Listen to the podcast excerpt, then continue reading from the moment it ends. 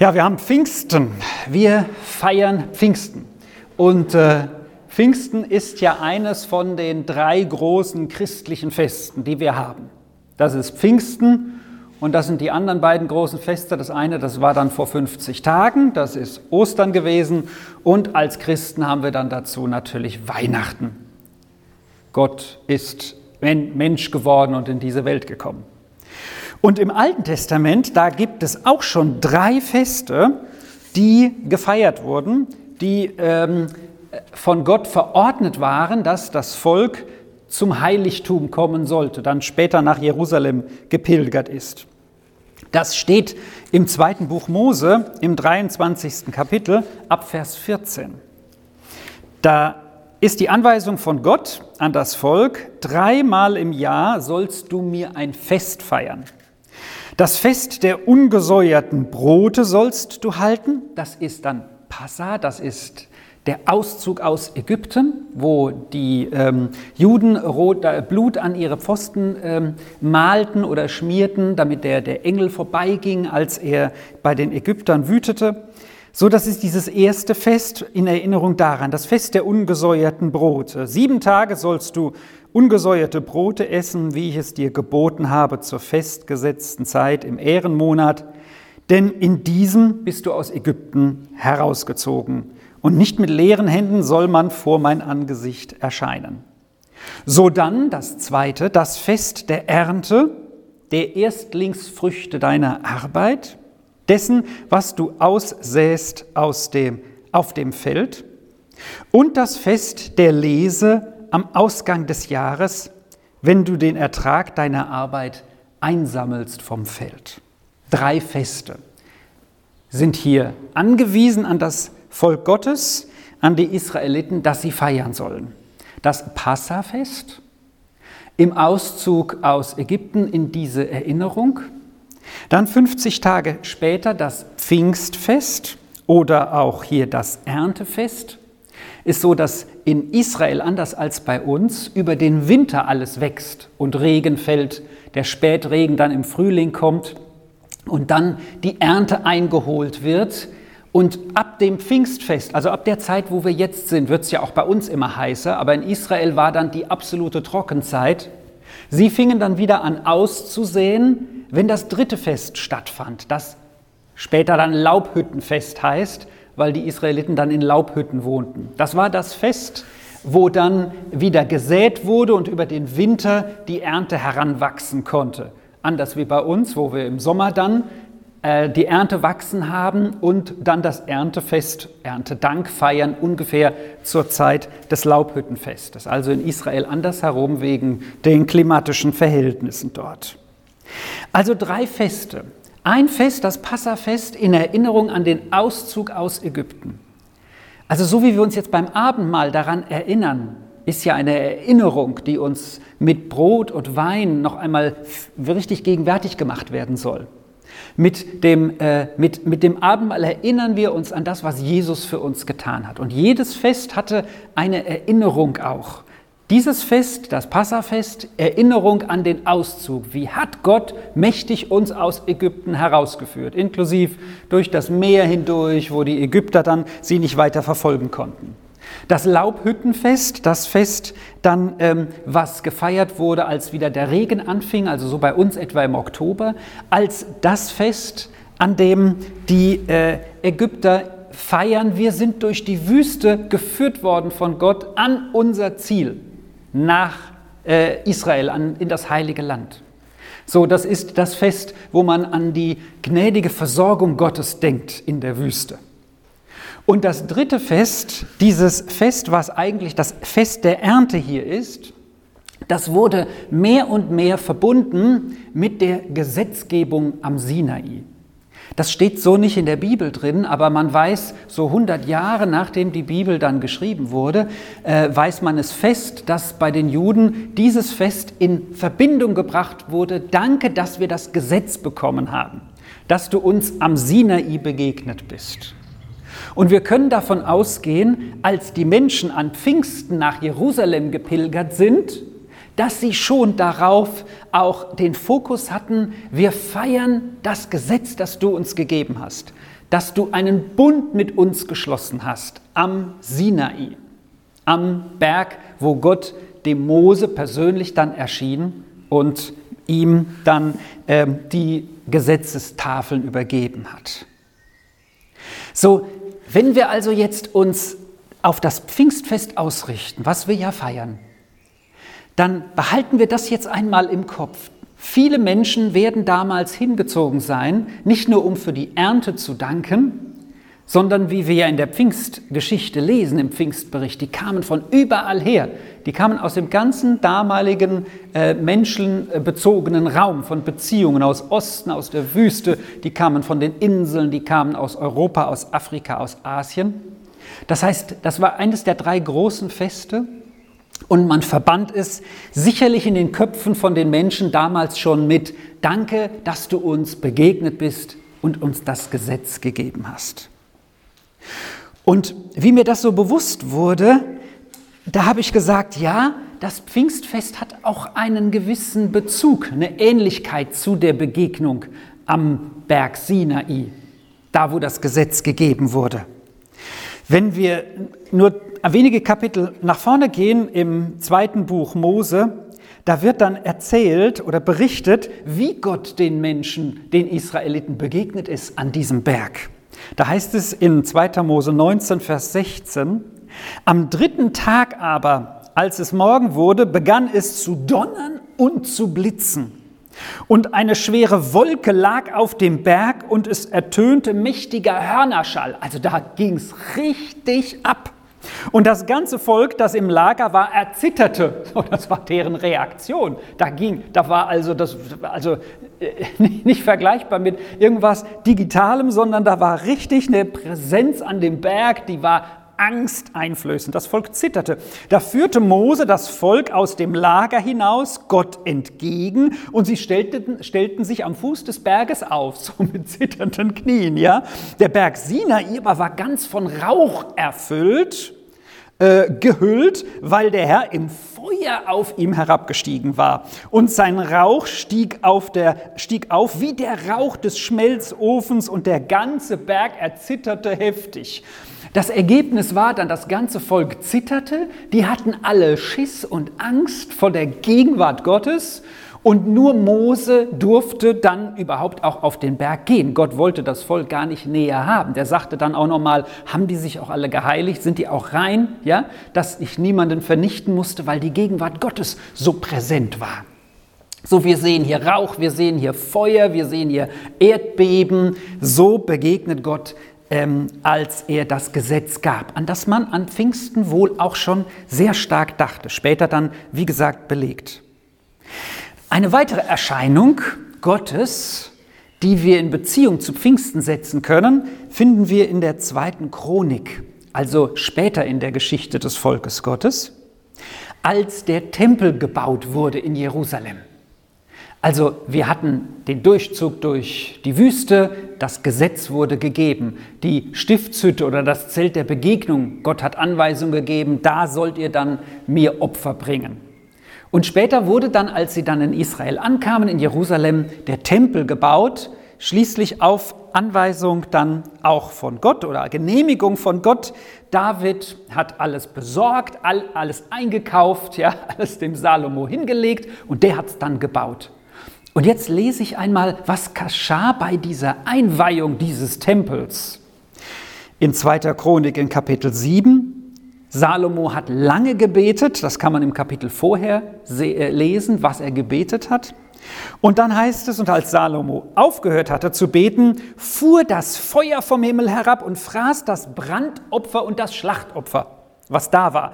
Und die Herrlichkeit des Herrn erfüllte das Haus. Und die Priester konnten das Haus des Herrn nicht betreten.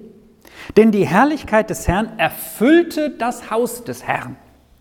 Und als die Israeliten das Feuer herabfahren sahen, während die Herrlichkeit des Herrn über dem Haus war, knieten sie mit dem Angesicht zur Erde nieder auf das Steinpflaster, warfen sich nieder und lobten den Herrn, ja, er ist gut, ja, ewig ist seine Güte.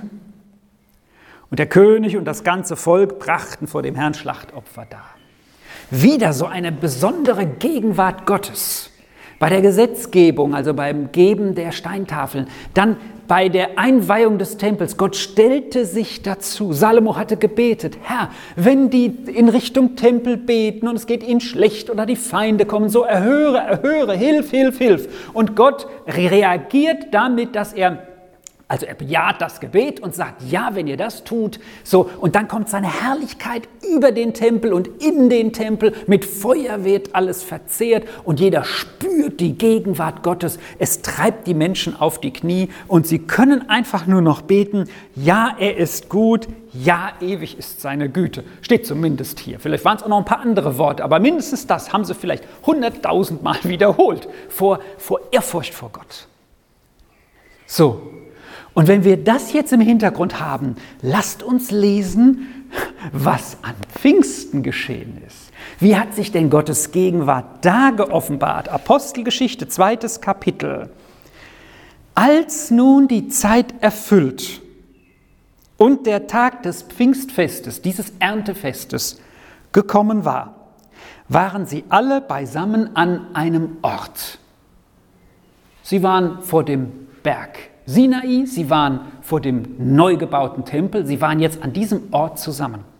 Und ich las in Vorbereitung auf die Predigt, wenn wir jetzt gleich lesen, das Haus wurde erfüllt. Das Haus kann auch der Tempel gewesen sein. Ich weiß es nicht. Nur man fragt sich, wo kommen die ganzen Leute her, von denen wir gleich lesen? Die waren irgendwo in einem Raum und kamen die dann über die Gassen, haben die sich da getroffen. Es alles für mich, ich weiß manche Dinge einfach nicht. Ihr wisst ja, nach Ostern waren die alle voller Angst. Die hatten Angst, dass sie gefangen genommen werden. Und irgendwie denke ich, 50 Tage nachdem waren sie wahrscheinlich auch noch nicht so mutig, denn es heißt ja, sie trafen sich gemeinsam zu beten, wahrscheinlich ein bisschen versteckter.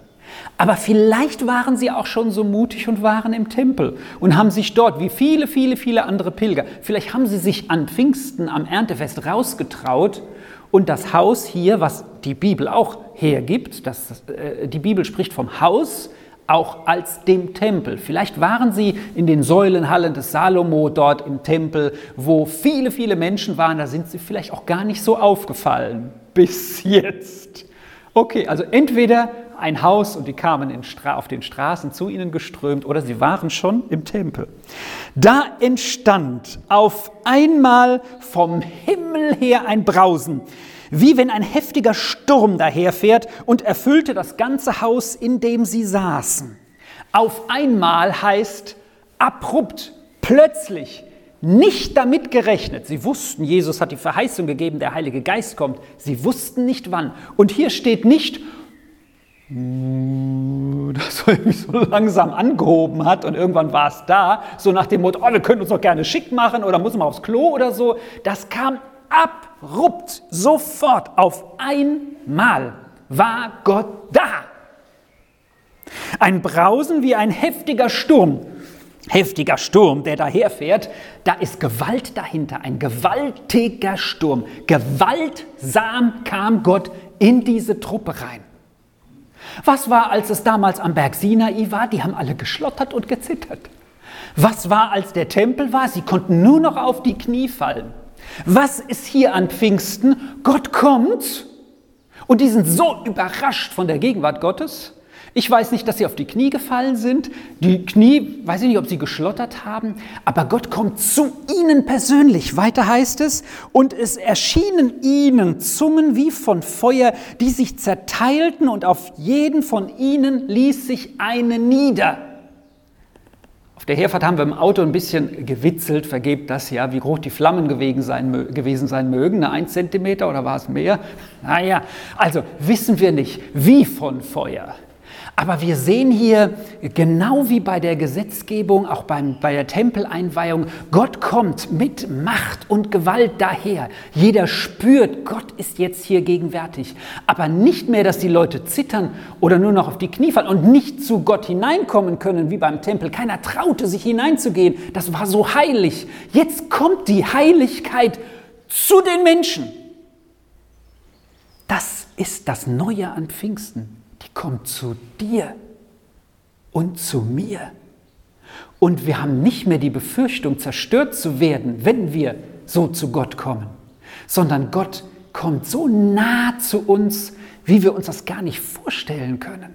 Was früher zu erzittern und zu, zu, zu bloß nicht zu nah rangeführt hat, Gott,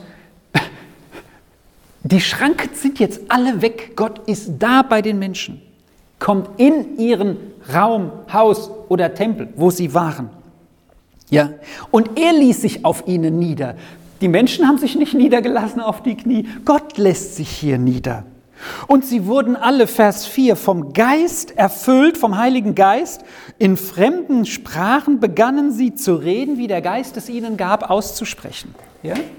Äh, das Gebet von Salomo war richtig lang vor der Tempeleinweihung. Und als sie dann da knieten, was habe ich gerade gelesen? Der Herr ist groß, der Herr ist, ich habe schon wieder vergessen, vergebt mir. So, und jetzt füllt Gott den Mund derer, die erfüllt sind. Die müssen gar keine Worte mehr formulieren. Das ist das Sprachengebet, was da geschieht. Und das ist etwas, das verstehen die selbst gar nicht.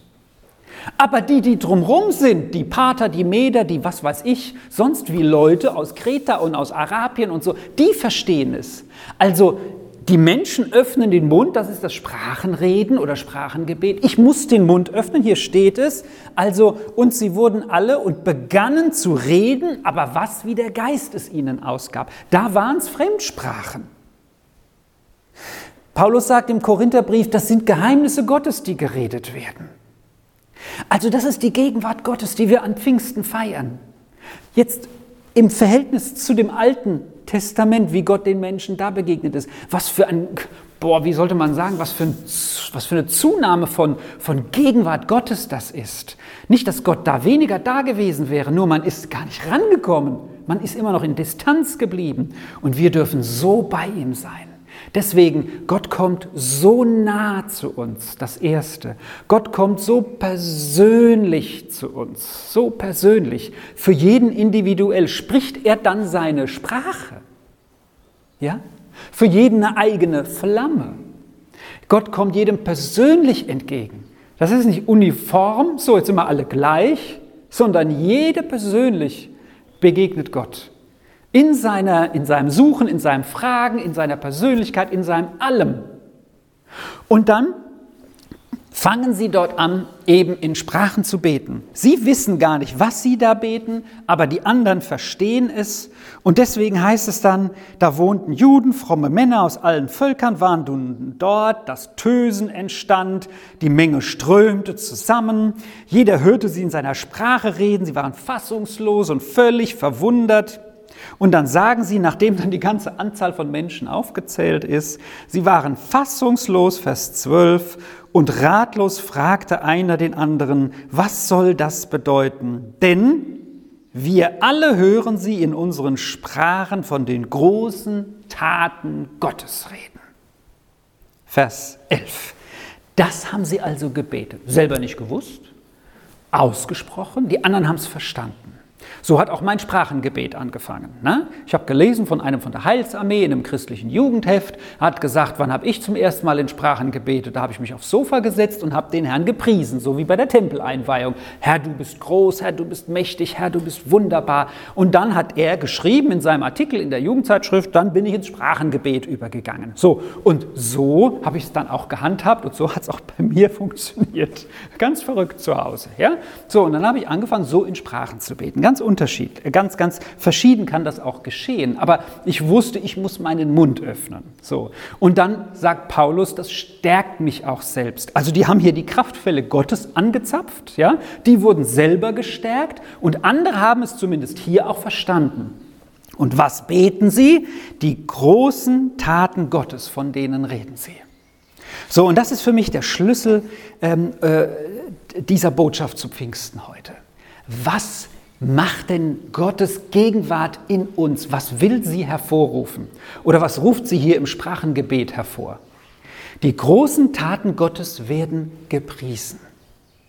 Kommen wir noch mal zu dem, weswegen die Menschen da nach Jerusalem gepilgert sind, für dieses Erntefest, aber auch für die, ich sage, Erinnerung an die Gesetzgebung.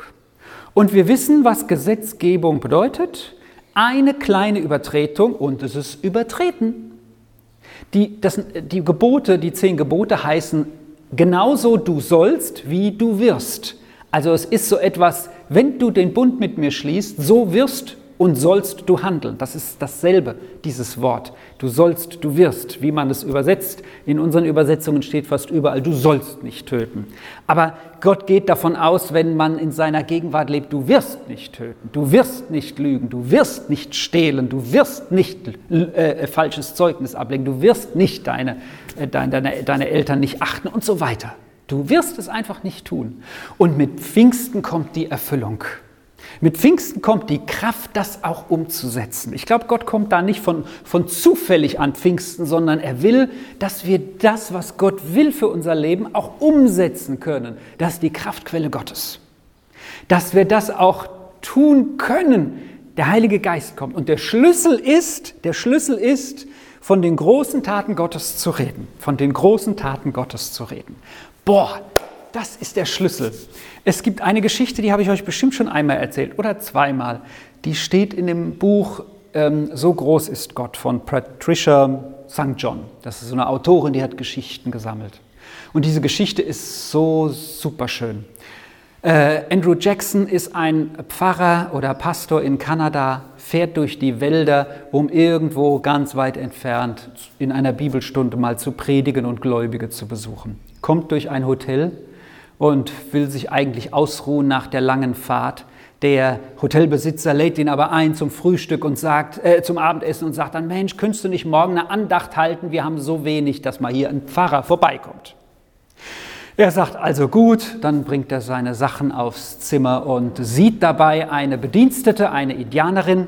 Und diese Indianerin, ähm, also eine Einheimische, die, die sieht so traurig aus, dass er sagt, ich will, dass die auch bei der Andacht dabei ist.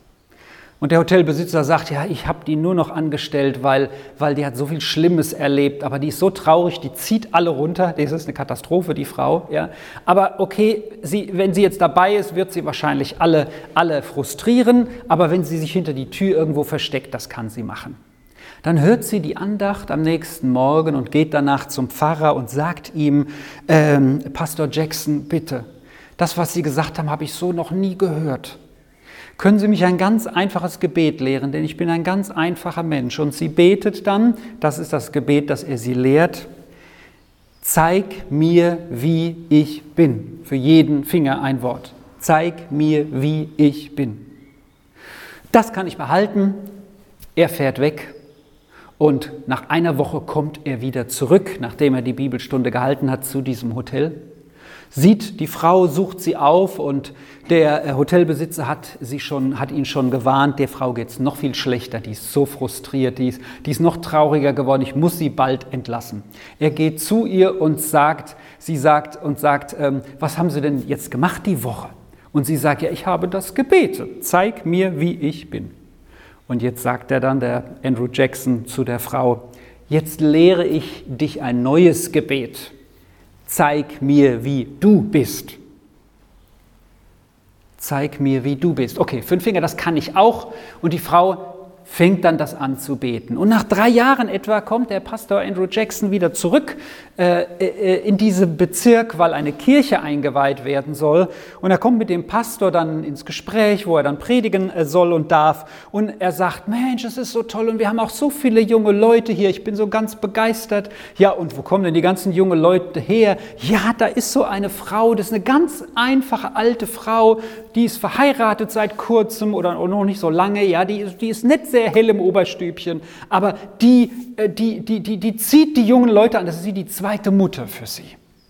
Und er ist ganz interessiert, die kennenzulernen. Nach dem Gottesdienst sieht er sie dann auch, geht zu ihr hin und sagt, Sie sind die Frau, die hier die ganzen Jugendlichen auch mit in die Kirche bringt.